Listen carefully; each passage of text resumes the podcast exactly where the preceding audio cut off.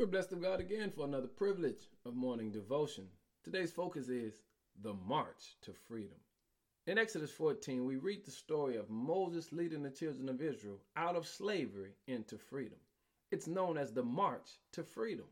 But along the way, you have to recognize there'll always be adversaries and obstacles. When you get to verse 13, it says, But Moses told the people, Don't be afraid, just stand still and watch the Lord rescue you today. You see, it's interesting when the children of Israel were being led out of bondage and faced some adversaries or an obstacle, they began to get fearful. But notice the instructions of Moses. First of all, he says, Don't be afraid. And then, second of all, he didn't tell them to fight. He did not tell them to pick up a stick or a weapon.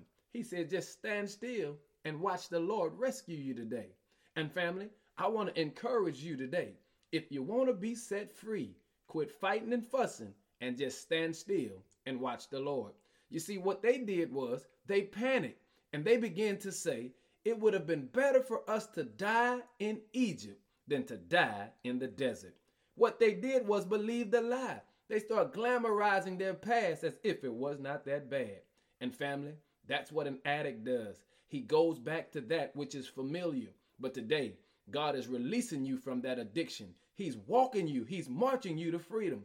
And He says, when the temptation shows up, when you are tempted to go back, He says, don't be afraid. Just stand still and watch the Lord rescue you today. Hey, march to freedom today. And here's how you do it. Don't be afraid.